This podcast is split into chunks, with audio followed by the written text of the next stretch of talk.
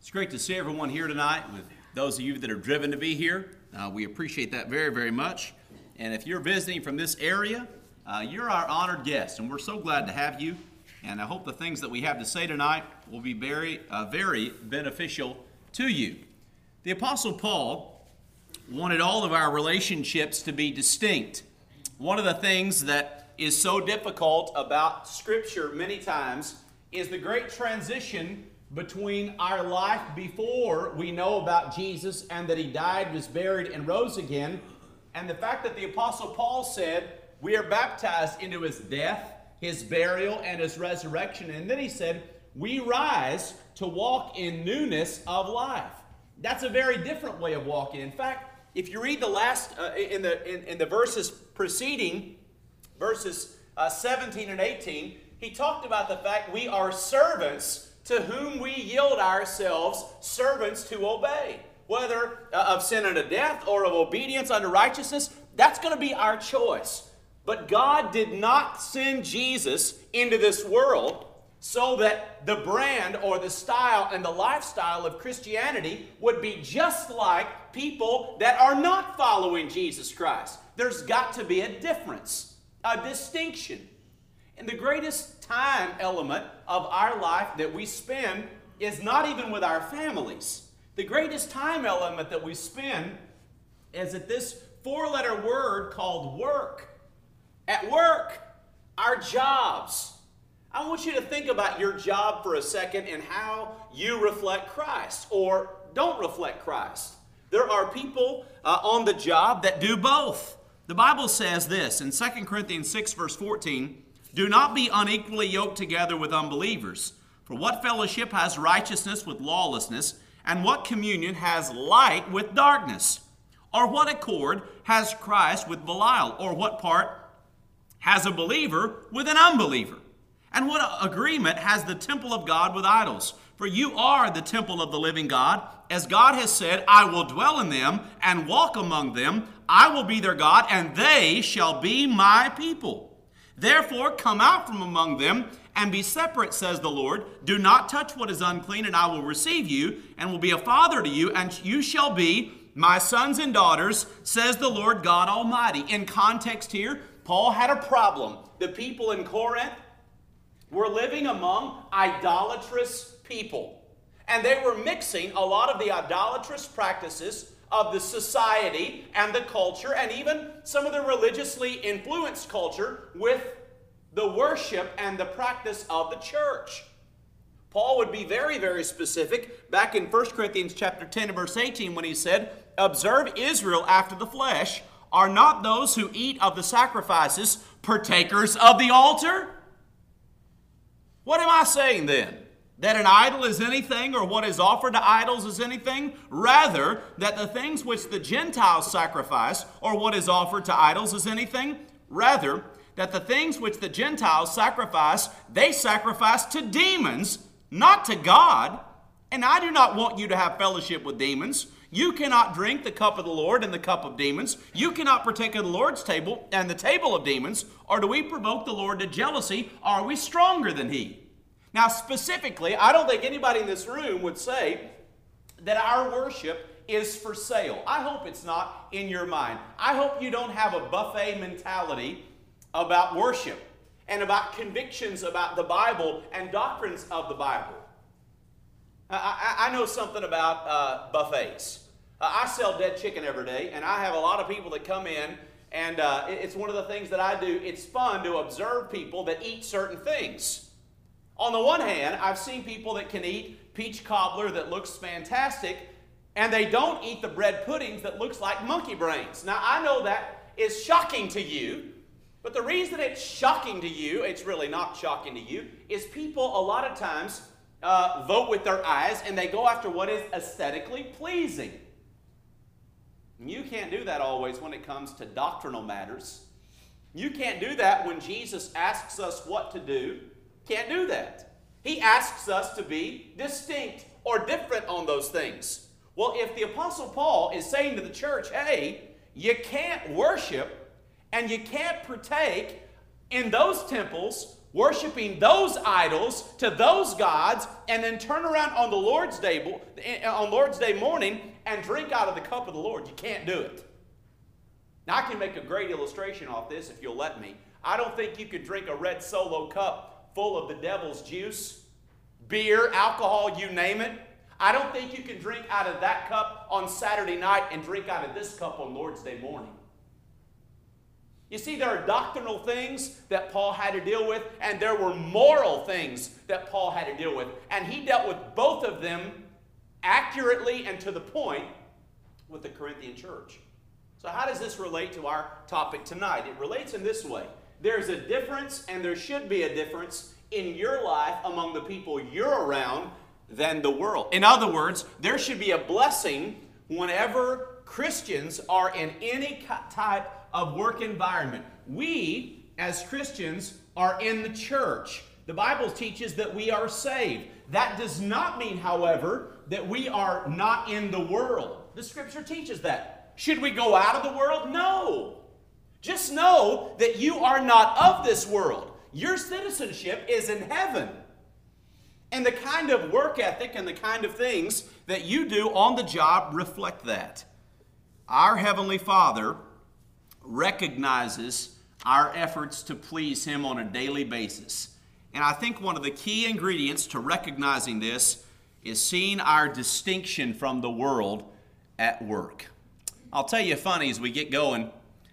The light turned yellow just in front of him, and he did the right thing. He stopped at the crosswalk, even though he could have accelerated and beat the red light across the intersection.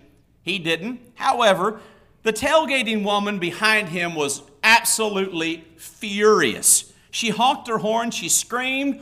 Audibly, you could hear her screaming in the car behind. She had missed her chance to get through the intersection. She had dropped her cell phone, her makeup, her, mo- her morning donut. Everything was falling apart, it seemed like, and it was all the man in front of her's fault, of course. As she sat still and was in mid rant, a police officer rapped on her window with a very serious look. She was yanked out of the car, placed in handcuffs, shoved in the back of the police car, and taken to the police station where she was put in a jail cell. After a few minutes, the arresting officer came and got her out of the cell and brought her to his desk and sat her down and told her, he said, I want you to understand I'm very sorry for the mistake. But you see, when I pulled up behind your car while you were blowing your horn, making hand gestures to the guy in front of you, cussing so loud I could hear you, I noticed the What Would Jesus Do bumper sticker and the Choose Life license plate holder, the Follow Me to My Church on Sunday sticker, and the chrome plated fish emblem. And naturally, you would assume I thought you'd stolen the car. I thought you'd stolen the car. I want you to think about this. As far as your life and the distinctions you have, would there be enough evidence to convict you of being a Christian with the people that you work with, with the people that you go to school with on a daily basis? The first point I want to make very quickly is this God has a distinct call for people to work. His, his entirety, when you talk about what God expects, He expects us to have a level of productivity. It was this way from the beginning. Before sin ever entered the world, God recognized that there was a purpose and there was fulfillment in work. Genesis 2:15, the Lord took man and put him in the garden of Eden to tend and keep it. But they messed up. And the Bible says in Genesis 3:17, Adam he, to Adam he said, "Because you have heeded the voice of your wife and have eaten from the tree of which I commanded you, saying, you shall not eat of it, cursed is the ground for your sake." In toil you shall eat of it all the days of your life. Both thorns and thistles it shall bring forth for you. And you shall eat of the herb of the field. In the sweat of your face you shall eat bread till you return to the ground, for out of it you were taken, for dust you are, and dust you shall return. Here's what I learned about this I learned that sin made work difficult. I learned that it's not always going to be this rosy thing that we just enjoy. There's going to be a lot of sweating. There's going to be a lot of toil. There's going to be a lot of, of pain to it. Every time that happens, you just think about what happened in the Garden of Eden and you think about sin and the reality of sin in the world. Work has always been a major time allocation. Jesus in Mark 6 and verse 3 was pronounced to be the son of a carpenter. And let me tell you about a Jewish father. There are a lot of fathers here, grandfathers too. Let me tell you how it went down. Joseph, as a carpenter, was required to do four things for his son. Four. This is a big deal. Number one, circumcise him on the eighth day. That never went undone. Eight days old, you circumcise the boy. Number two, you redeem him. And by the way, if you want to talk about how genius God is, on the eighth day of birth, that's when vitamin K is at its maximum and the clotting mechanism kicks in, and that's how it goes down. Today we have uh, better tools to do the procedure with, first of all, and we have the ability to give that shot at birth. That's pretty interesting, huh? Number two, his father had to redeem him according to the law. Number three, to teach him the law. Jesus, at age 12, was asking and answering questions. Number four, his father had to teach him a trade. You know what's going to happen? If, if, if we're going to teach our kids anything, here, here's the thing uh, we're going to have to have some time with them. We can't just vanish in the morning and come home at night and our children learn the value of work always. No. That's not the way it's going to work out. You see, in this situation, the father was required to train his son. Now, that didn't mean tell him. That didn't just mean say, go get a job. I know that's happened to you, perhaps. You've heard somebody that that's happened to. The man who does not teach his son a trade, the quote went, has trained his son to steal. Do you know the greatest theft that has ever happened in all of this universe? It is that nasty word of potential. There are so many young people that have so much potential that will never be realized because there's no parent or parents that have an expectation and require it of baby boy and baby girl. In other words, if you have the capacity, then you're going to exercise that capacity. It's going to be realized. Potential is the greatest lie anybody has ever told themselves. Oh, I could. Listen, that's, a, that's one of the great lies. Potential and, and, and potential talent unrealized is a tragedy. But it's really a tragedy when it comes time to start talking about work and the capacity people have for different things.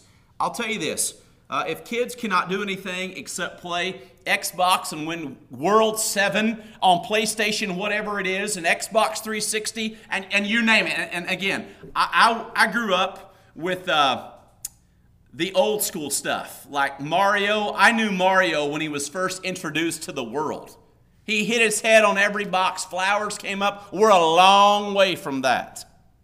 Statistics are out there now insinuating uh, from social scientists that we are at a crossroads in humanity, especially with young people that are so hooked on uh, different types of games that completely allow them to be in the game that they have lost sight of a whole lot of reality. Listen, no problem with video games. I'm not your guy that's going to hate on your video games. But if that's all you can do, you're not doing what you need to do. If that's all you can possibly do is think about a video game or getting to World 7 or conquering Minecraft or doing whatever else it is in the world that you love, that's a problem. That's a significant issue. But here's the deal kids must see a worker in their parents and be required to work. You know what's wrong with our culture today? People think their kids are good kids if they're not on dope and if they don't have somebody pregnant or if they're not pregnant. They think, I've got a good kid. The kid's not done a, a single thing, they've not done one productive thing. They don't have any actionable evidence that they're doing anything, but yet they're a good kid because of that. That's a flawed culture of expectations. That's a huge flawed culture. God has greater expectations for us than that. For example, pure religion and undefiled before God and the Father is this to visit the widows and orphans in their affliction and to keep oneself unspotted from the world. You know what it looks like to go visit people that are old or infirm or widows? It's work. It's a work. The Apostle Paul talked about people in the church and he called them fellow workers. Here's what I want to tell you. The one reality that God has done is He has asked people to work, and God has never yet used a lazy person. He doesn't use lazy people. That's just not the way it is. Jesus said in Matthew 6:33, "To seek first the kingdom of God, and all these things will be added unto you." The quote goes like this God gives birds their food, but He doesn't throw it into their nest. God called people that were busy fishermen and tax collectors and doctors and all kinds of people from every walk of life. He would call them to work. Do you know the people that are working for God? They're the people that probably have the busiest schedule on earth. The people that have the most on their plate but you know what I've learned? I've learned that we do exactly what we want to, but there's one thing you can't replicate, and that is a work ethic. You find me somebody that will get up and bust it and do everything they can to do whatever they can for everybody. It's a wonderful thing. It's a beautiful thing. That is trained. That is expected. Somebody in their life gave them either positive or, or whatever reinforcement or showed them how to do that. Rarely do you ever find a situation where children rise above their parents. Rarely. Rarely. So, in other words, what kind of worker will my children be based off the worker that I am? That's a significant question. The Bible says in 1 Timothy 5 and verse 8 if anyone does not provide for his own, and especially for those of his own household, he has denied the faith and is worse than an unbeliever. A young man that I grew up with, uh, when I first started preaching, I knew him, and uh, he was sucking his parents dry. I'm just going to tell you. It was a bad deal. He had a lot of potential. He could do a lot of things. He had certifications. He'd been to school. Uh, and by the way, I want to tell you something about that. Um, just because you can make A's and B's and you've never done a day's work in your life doesn't mean very much in this culture, in this world. There are a whole lot of people that are able to memorize and regurgitate, and they're able to sit there and breathe air and pass tests, but they're lazy as you, I, don't know what you want to talk about. Literally, th- that's the way it goes. This is one of those kids that his parents thought the, the, the sun, moon, and stars would set in their boy. The problem was he was lazy. So one day, uh, we're talking, and I finally told him, I said, Listen, buddy, you got to go get a J to the O to the B or G to the O to the D is going to have a problem with YOU. It's a big deal. And he went home and he told his mom and dad. And do you think they backed me up? No! I hurt baby boy's feelings. He was mad. You know who got madder about that? Papa Bear. Papa Bear called me on the phone really late at night, mad, like vein splitting mad. Did you tell my boy that, that, that he was that, that, that, that, that, that, that, and he was stuttering. He was so angry that he was an infidel. I said, No, I didn't say that. I did never say that. Cullen would never say that. I wouldn't call your son an infidel, but I'll tell you what, the Holy Spirit was so clear. He said that if your son won't get up and work, he's worse than an infidel. It was one of those moments, right? Everybody has their moments. You know what his dad did to his credit? He said, You're right. You're right. And he backed down in that moment. Listen to me very carefully. Whenever people try to get the best out of your kids, whether it's a teacher or a coach or a boss, I make it a habit as a boss. I never get rid of great people. That's just the way it is. As a coach, I don't know anybody, any coach ever, that has this amazing talent sitting there, that works hard, that has a great attitude, and is able to perform at an extremely high level that says, No, I'm going to pick on him because he's so talented, we're not going to play him. That doesn't happen. We live in a culture, though, where people expect that one day things are going to just magically wham, bam, zam, it's, it's going to happen. What I'm saying is, work is required. Work has to be trained. Work is something that has to be expected. Paul worked with immature churches. In Acts 18, verse 3, he was a tent maker to be a good example of a hard working preacher. There's nothing worse, my dad always would say, than a mooching preacher. He busted, our, he, he busted us all summer long in a hayfield, all winter long cutting wood to make ends meet. It was one of those deals. But that's, that's kind of the background that I come from. And most of you in this audience come from dads and moms and grandparents that knew what it is to get up every day and work really hard. Paul was that way. You know why he was that way? Listen to what he said in 1 Thessalonians 4:11 that you also aspire to lead a quiet life, to mind your own business and to work with your own hands as we commanded you, that you may walk properly toward those who were outside and that you may lack nothing. In other words, I don't want you to starve, plus you're going to be a positive impact on people that are not Christians. Listen to what else he said. 2 Thessalonians 3 7, For you yourselves know how you ought to follow us. For we were not disorderly among you, nor did we eat anyone's bread free of charge, but worked with labor and toil night and day, that we may not be a burden to any of you. Not because we do not have authority. In other words, I have a right to be supported by the church.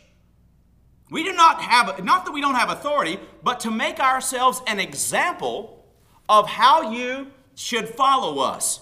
For even when we were with you, we commanded you this if anyone will not work, neither shall he eat. For we hear that there are some who walk among you in a disorderly manner, not working at all, but are busybodies. Now, those who are such, we command and exhort through our Lord Jesus Christ that they work in quietness and eat their own bread. Um, I don't know about you, but I'd sure like this to be over a couple of government facilities. I'd like it to be public reading somewhere because we live in a culture today that is an entitlement society where people are believing that they have a right to something just because. And I see some of you rolling your eyes, and I agree. That's a sad world that we're living in. That's not the world that Christians live in. And as a group and as a number of people together, one thing I want every young person here to know is every old person and older person and mom and dad in this room wants you to get up every morning and have a purpose. I know you may sleep in, and the old saying goes, don't wake uh, babies and teenagers. Uh, I don't think my dad ever got that memo about the teenagers part. And yours probably didn't either. Because there's got to be purpose to your life. The, the old saying or, or the idea that I have nothing to do and nowhere to be is a terrible situation in our society today. My Yankee brother in law and I, we, uh, we opened a KFC Taco Bell in, in a little nowhere town of Farmerville, Louisiana in 2008. And um, we trained all the people ourselves. And we both came uh, from a households where our moms believed in the prevailing winds of Lysol and bleach. Those are the winds that we breathe as children. So it just blew our minds when we would have someone come into our midst that didn't know anything about anything. Literally, didn't know anything about anything, and yet surprisingly, they had like a 3.5 GPA, had A's and B's, and their mama was proud of them. Right? So here's how it goes. This big six foot five kid named Galen comes in and he goes to work. I love Galen. I can still see him today. He had a wonderful voice. He was like a customer service genius. He could rock the microphone. He could take several orders. He could multitask, taking drinks and money. We loved him. One thing Galen didn't possess was the idea of how to clean. And we realized real quickly that Galen could run and hide from cleaning very quickly. So one day, I tell Galen, hey, listen, I know you're good at this, but you're going to have to get good at the other. Go get a broom and the dustpan and sweep the lobby. I go get my Yankee brother in law, and, my brother in law is one of those, he can be very high strung, right? I mean, it's not like there's typical Yankee or typical Southerners. I'm just saying. Uh, y'all are from California, most of you. Some of you are not, but you get what I'm saying. He's one of those that he gets wound up. And when he gets really wound up, he takes his hand over his forehead and he pushes it up like that. And when that happens, it's on. He's frustrated. He's angry. He's upset. Well, Galen is has the broom, and you know how you typically will take a broom and, and sweep around. Galen is, is doing this around, around the lobby, just kind of doing that with it. And I wanted to see what would happen, so I said, Hey, Ryan, now, why don't you go coach Galen a little bit?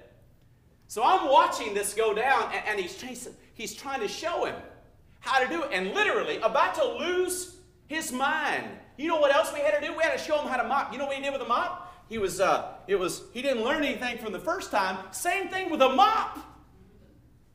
And then it blew his mind when he thought out that bathrooms don't clean themselves, right? Do your lovely little ones know how to sweep and mop and clean a bathroom? Do they? Because I want to tell you something. One of the most frustrating things that ever happens is when we have a workforce that doesn't know anything about anything and yet they want to check. It's a very difficult thing. We live in a culture that consumes. We live in a culture of those type things but there must also be a balance. I'm looking at people that I know work hard. But if all you ever do is work and you never have time for anything but work, you're going to have problems in your life because you don't have balance in your life. Here's what I want to tell you work needs to be divided like this. Here we go. And, and this work ethic that I'm talking about goes for all of these. Here we go. You ready? God is always number one. There's nothing that anybody or anything that should ever come before God, period. And the fact is, our work ethic is going to dramatically it's going to dramatically impact our relationship with God. Dramatically. Number 2, and right there close is our family. This is what's close. All right? Number 3 our work, because that's what's going to support these and give us the ability to do these. And then you just fill in the list. You can talk about quality time or QT all you want to, but here's the deal. These right here, these are the things that we have. Notice I didn't put anywhere in here the idea that, that this whole thing of work is so that we can have all kinds of money and credit cards and 13 cars and all kinds of things. Because here's what I've learned about our society we have gone out and bought things on credit.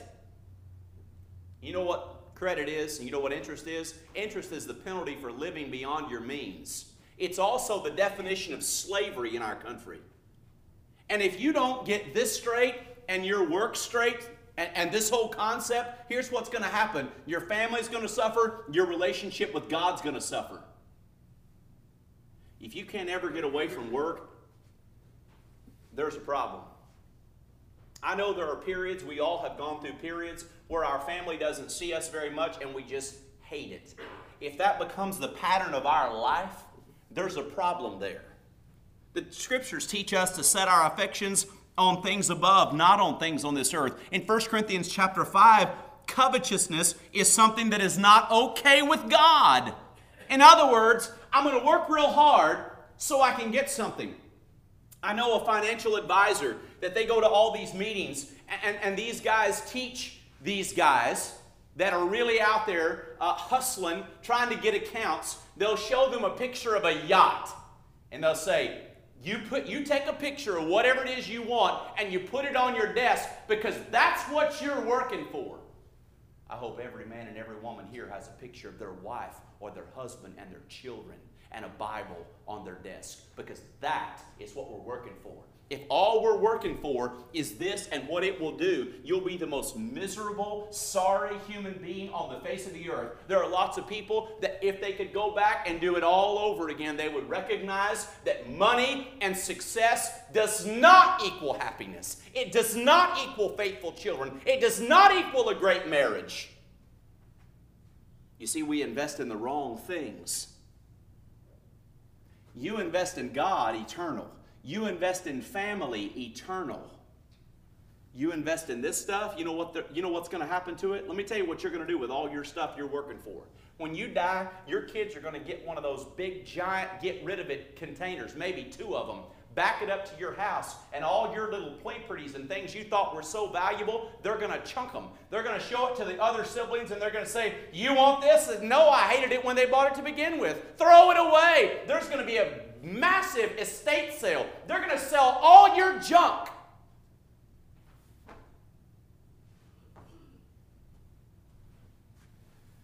The investment you make in your family and in God is the balance. It's the balance. And I can put stuff in here about how we spend time together with our hobbies and all that good stuff, but time with our family is not expensive. You don't have to go do something to have quality time with your family, but you have to spend time with your family. Here's what Paul said Godliness with contentment is great gain. We brought nothing into this world, and it is certain we can carry nothing out. Having food and clothing, we shall all with these be content.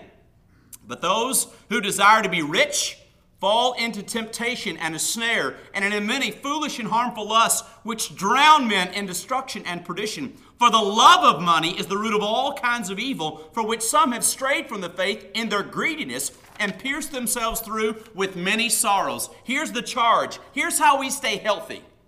Some of you in this room have been very successful. Is it wrong to be successful? Is it wrong to have a great job? No. No. No, but it's wrong to obsess about money. It's wrong to have an affection for money.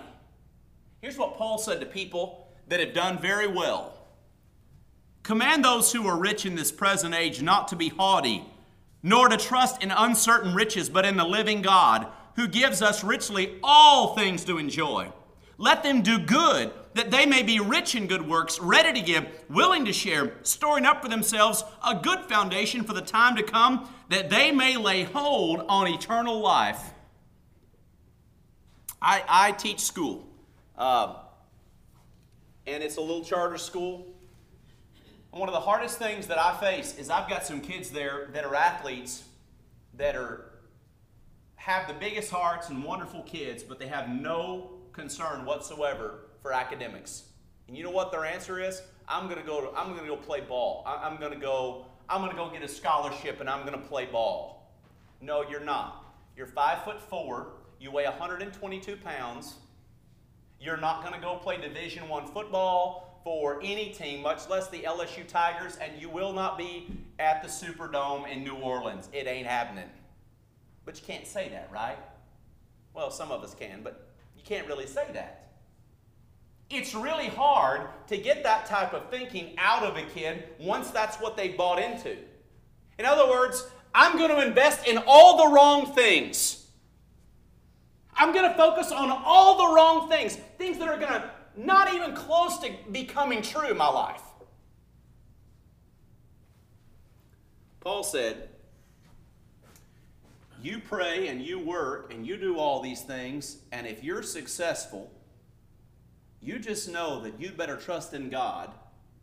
You'd better be willing to share, not only with your family, you'd better be willing to share with anybody and everybody that you come in contact with. Because if you trust in your riches and you think that that's some sort of a power trip or that's some sort of a prestige badge, the reality is you're going to pierce yourselves through with many sorrows. You're going to have problems, the likes of which you can't imagine. But he said, Command those who are rich not to trust in uncertain riches and be willing to share. That's how you know if your money is in charge of you or if you are in charge of your money. Number two, God's call to work doesn't mean every job. I'm going to run through this real quick. Jobs that require you to uncover your body for work cannot be performed by Christians, according to 1 Timothy chapter 2, 9 through 11. Jobs that require you to lie, cheat, or steal for people cannot happen colossians 3 9 jobs that require you to steal ephesians 4 29 jobs that require you to miss the assembly of god's house I'm just going to get this out of the way. I have never, and I don't mean sometimes, I have never in my life, and I've been around the church, my dad was a preacher.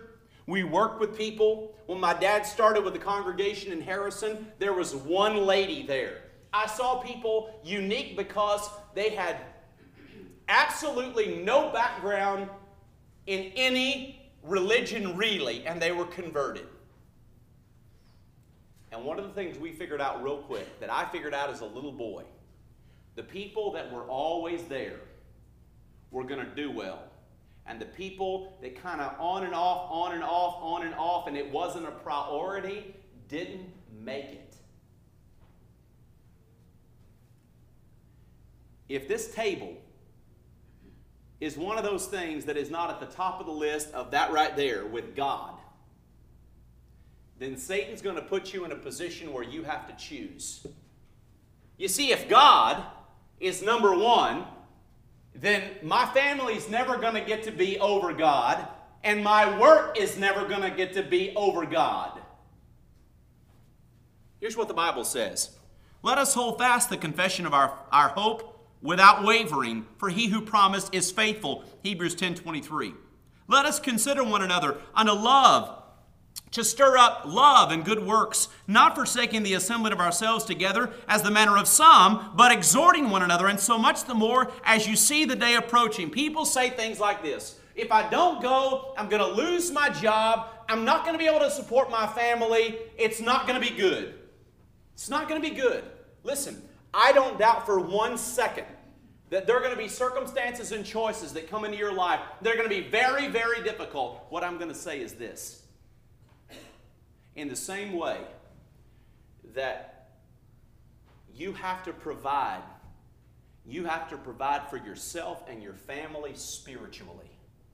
And one of some of the greatest profiles in courage that you will ever find in all the world are moms and dads that their faith and their practice and their convictions are not for sale, not even for a job.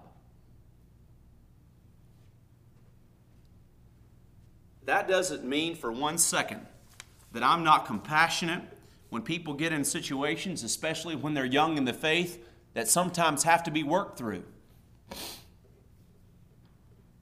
But I'll tell you this if you're young in the faith or you're, you've been in the faith a long time, and this assembly of God's house with the communion on this table every Lord's Day is not a fundamental priority that you look forward to. It's not a have to, it's a get to then chances are, if that's not the priority, you're not doing well spiritually. The center of our week, the center of our life is Jesus Christ who died for us. There's only a few ways that I can physically tell you that you don't have to just walk by faith. We walk by faith, but when you see God's people come together and we're able to sit around this table and it's blessed a loaf of unleavened bread and we all jointly participate from it and the cup of the Lord is blessed and we all jointly commune from it. There is something there that cannot be done without.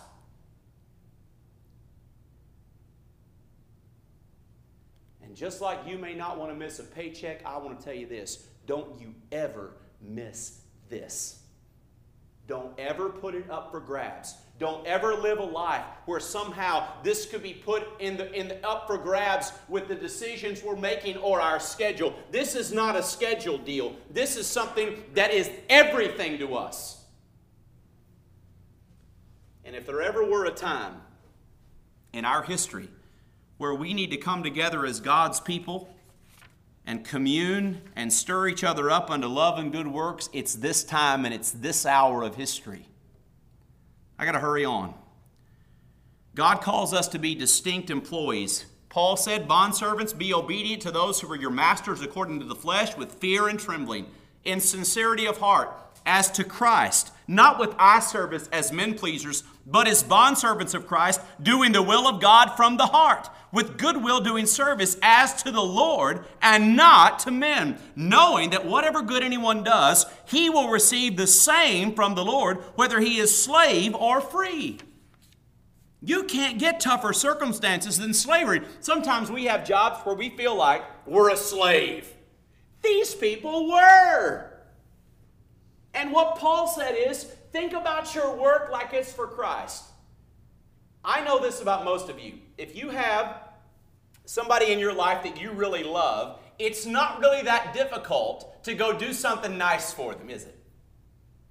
In fact, what you'll do is you'll do something nice for them and they'll just go on and on and on about, oh, I can't believe you did this. And you say, oh, it was nothing. Nothing? You just sweated your head off for a day and a half making it happen. Don't tell me nothing. You know why it was nothing? Because you love them that much. You love them. They mean something to you. Gospel meetings, driving there, putting up church houses and working on church houses and remodeling church houses like all of you have done in this area of the country forever and ever. Amen. It's not even a big deal for you to card up at 4 o'clock in the morning and drive to wherever it is and work all day long. And somebody says, Oh, thank you so much for doing this. Oh, man, it's nothing. You want to know why it's nothing? Because who we serve makes it light. Who we serve and the value of our service to Him and the importance of these people are so important that our service literally is not difficult. Now, how does that relate to our jobs? I mean, come on, man. Preacher, you're crazy if you don't understand that my boss is a jerk. I know that, but you're not working for him. You're not working for him as a Christian. And one thing I firmly believe is that every Christian should be so distinct and their work ethic be so strong that even unbelieving, hateful jerk bosses that do everything to stand in the way of your convictions, your conscience, and your practice of faith, even they, at some point in time, will at least recognize the value of your contributions. You may never get to know it, but God requires it of His children. Have you ever heard a business owner say, I cannot find good help? A lot of people have that. There was a sign that hung in a window that went like this No help wanted.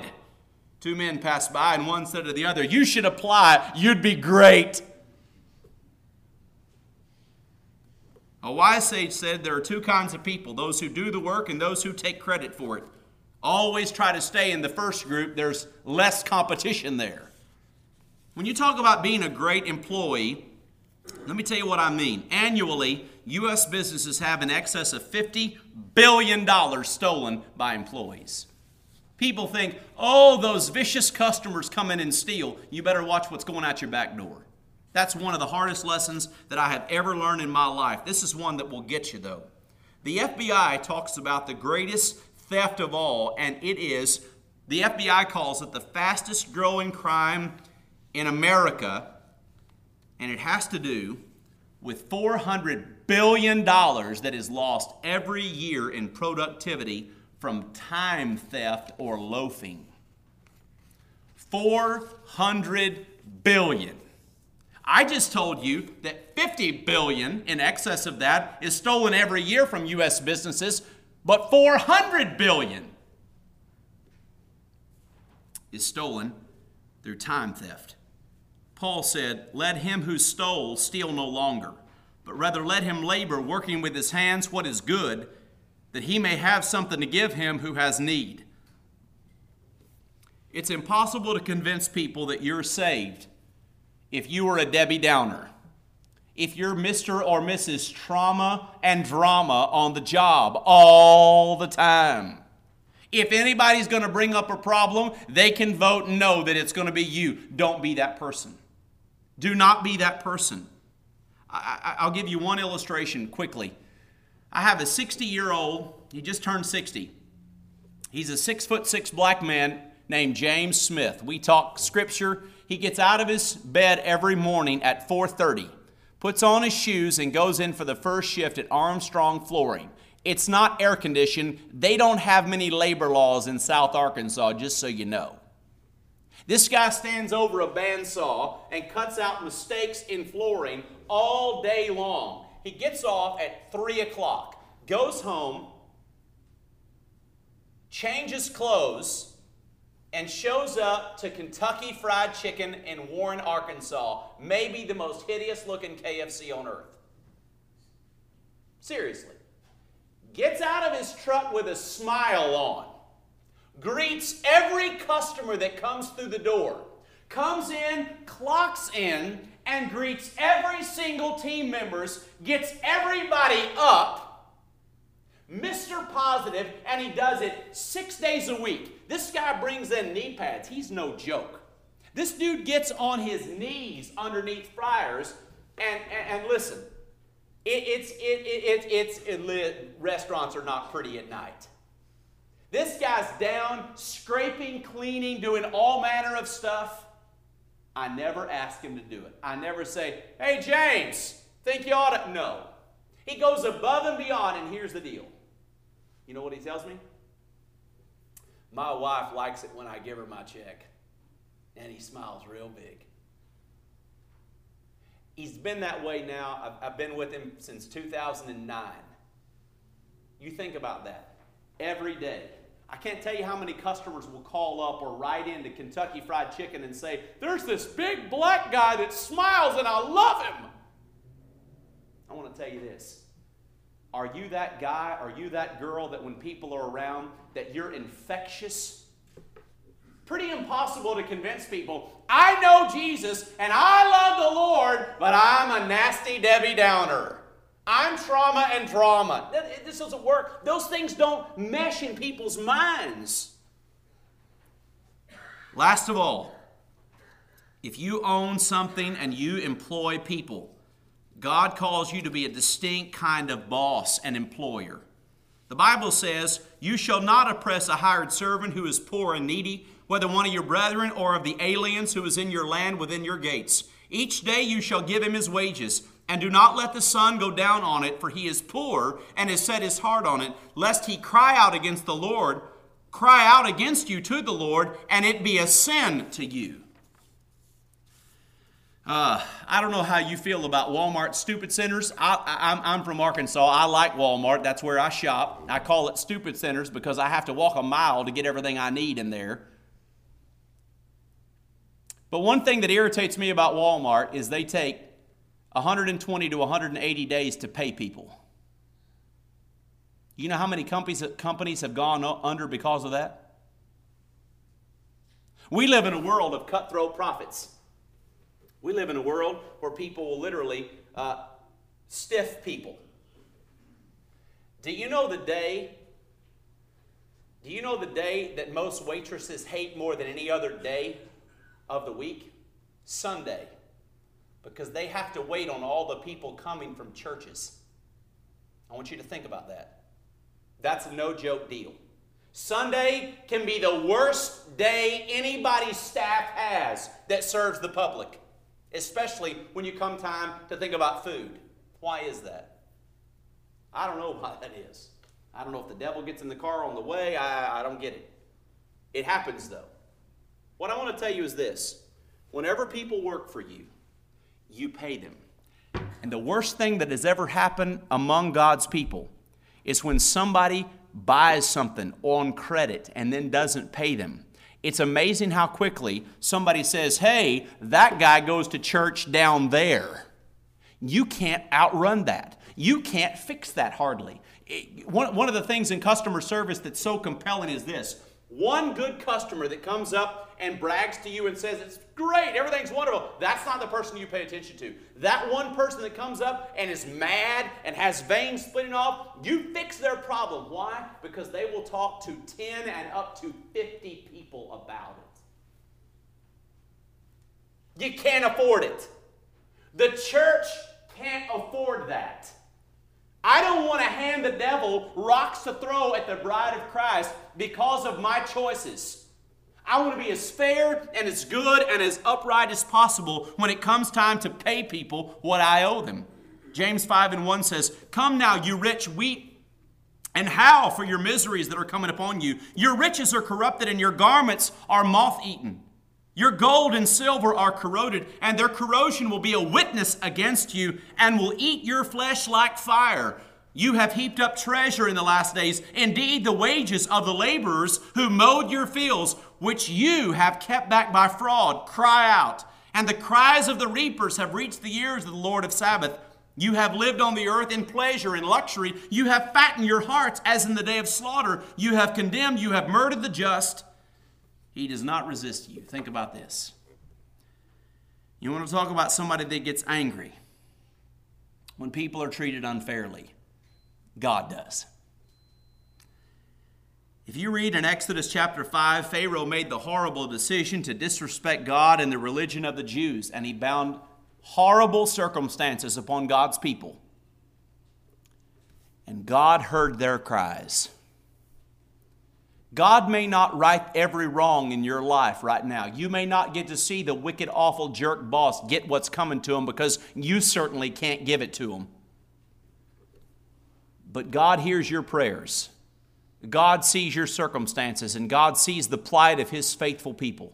And the one promise we have in circumstances like this, even, is that God will not put upon us more than we can bear and will provide us a way of escape in those moments. Here, these rich people had defrauded their laborers. There is nothing worse than a thief.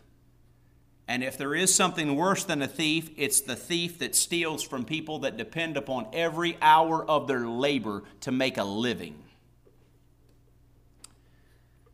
I told you about our 2008 venture with my Yankee brother in law into a KFC Taco Bell. What I didn't tell you is that we had a builder that cheated his workers bad. He went out of business right at the end of our job, and I won't go into our costs and problems because of that, but I want to tell you this. We came up on the parking lot one day, and all of his workers didn't have a job anymore. And they were crying. You know why they were crying? Because they had paid in and it was taken out of their check all the unemployment taxes and everything else. But he had never turned it into the government. It was like they had never paid a dime of tax and they were crying because they had kids at home. This guy had strung them out for a month saying, The checks are coming, the checks are coming, the checks are coming, and they never came. I'm going to tell you, there's an extra crispy part of hell for that kind of activity. God expects us to be distinct. God expects us to be the hardest workers on the job. God expects us to be the most honest. God expects us to have the best attitude. God expects us to be a blessing to other people.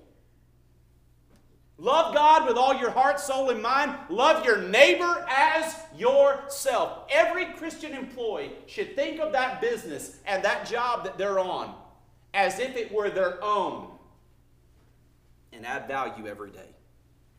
Whenever we talk about our work in this life, our labor, the Bible says in Revelations 14 13, Write, blessed are the dead who die in the Lord from now on, yes, says the Spirit, that they may rest from their labors and their works follow them. The one reality is this if we're a people that are up and busy working for God, our works, the things are going to follow us. Never underestimate your time at work. Never underestimate the moments where your coworkers are suffering, their families are sick, and you walk up to them privately and say, I just want to let you know I'm going to be praying for you and my family is going to be praying for you. Never underestimate the, the bosses that watch you every day, that watch you show up early and watch you leave late, even though you're on a salary. They watch you go above and beyond. They watch you put teams and problems back together again. They watch you be the number one hardest working bunch there is. They watch that every day. Never underestimate that. There are going to be some people that you, walk, that you work with that watch you go through death there's a brother that many of you know in the church that lost his wife to cancer. And he was such an exemplary guy that this lady that he worked with literally said, I got to know how you're doing this. I got to know. And she eventually was converted. You never underestimate how it is and the power and the impact that you have on other people's lives that you work with. You are the only Bible. You are the only Jesus. You are the only voice of truth. You are the only positive impact sometimes in people's lives They have horrible family trauma and drama. They have horrible times looking in the mirror, and you're the only one that adds value. You have a ministry at work of goodness and blessings that should come and should overflow. Listen, when David prayed a long time ago in the Psalms and said, My cup runneth over. There should be people that bathe beneath your cup that runs over because your relationship and your devotion to God is so strong and only God fills your cup. The circumstances of work do not fill your cup. The circumstances of highs and lows with, with money and career success, that's not going to fill your cup. Your relationship with God will, and it will impact every other relationship in your life.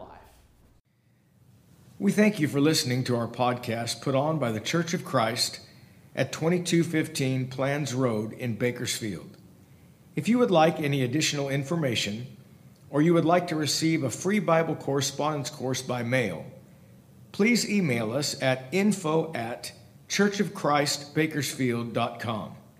Our service times are Sundays at 10:30 a.m. and 5 p.m. and Wednesdays at 7:30 p.m. Please make plans to join us. We would love for you to be our honored guest.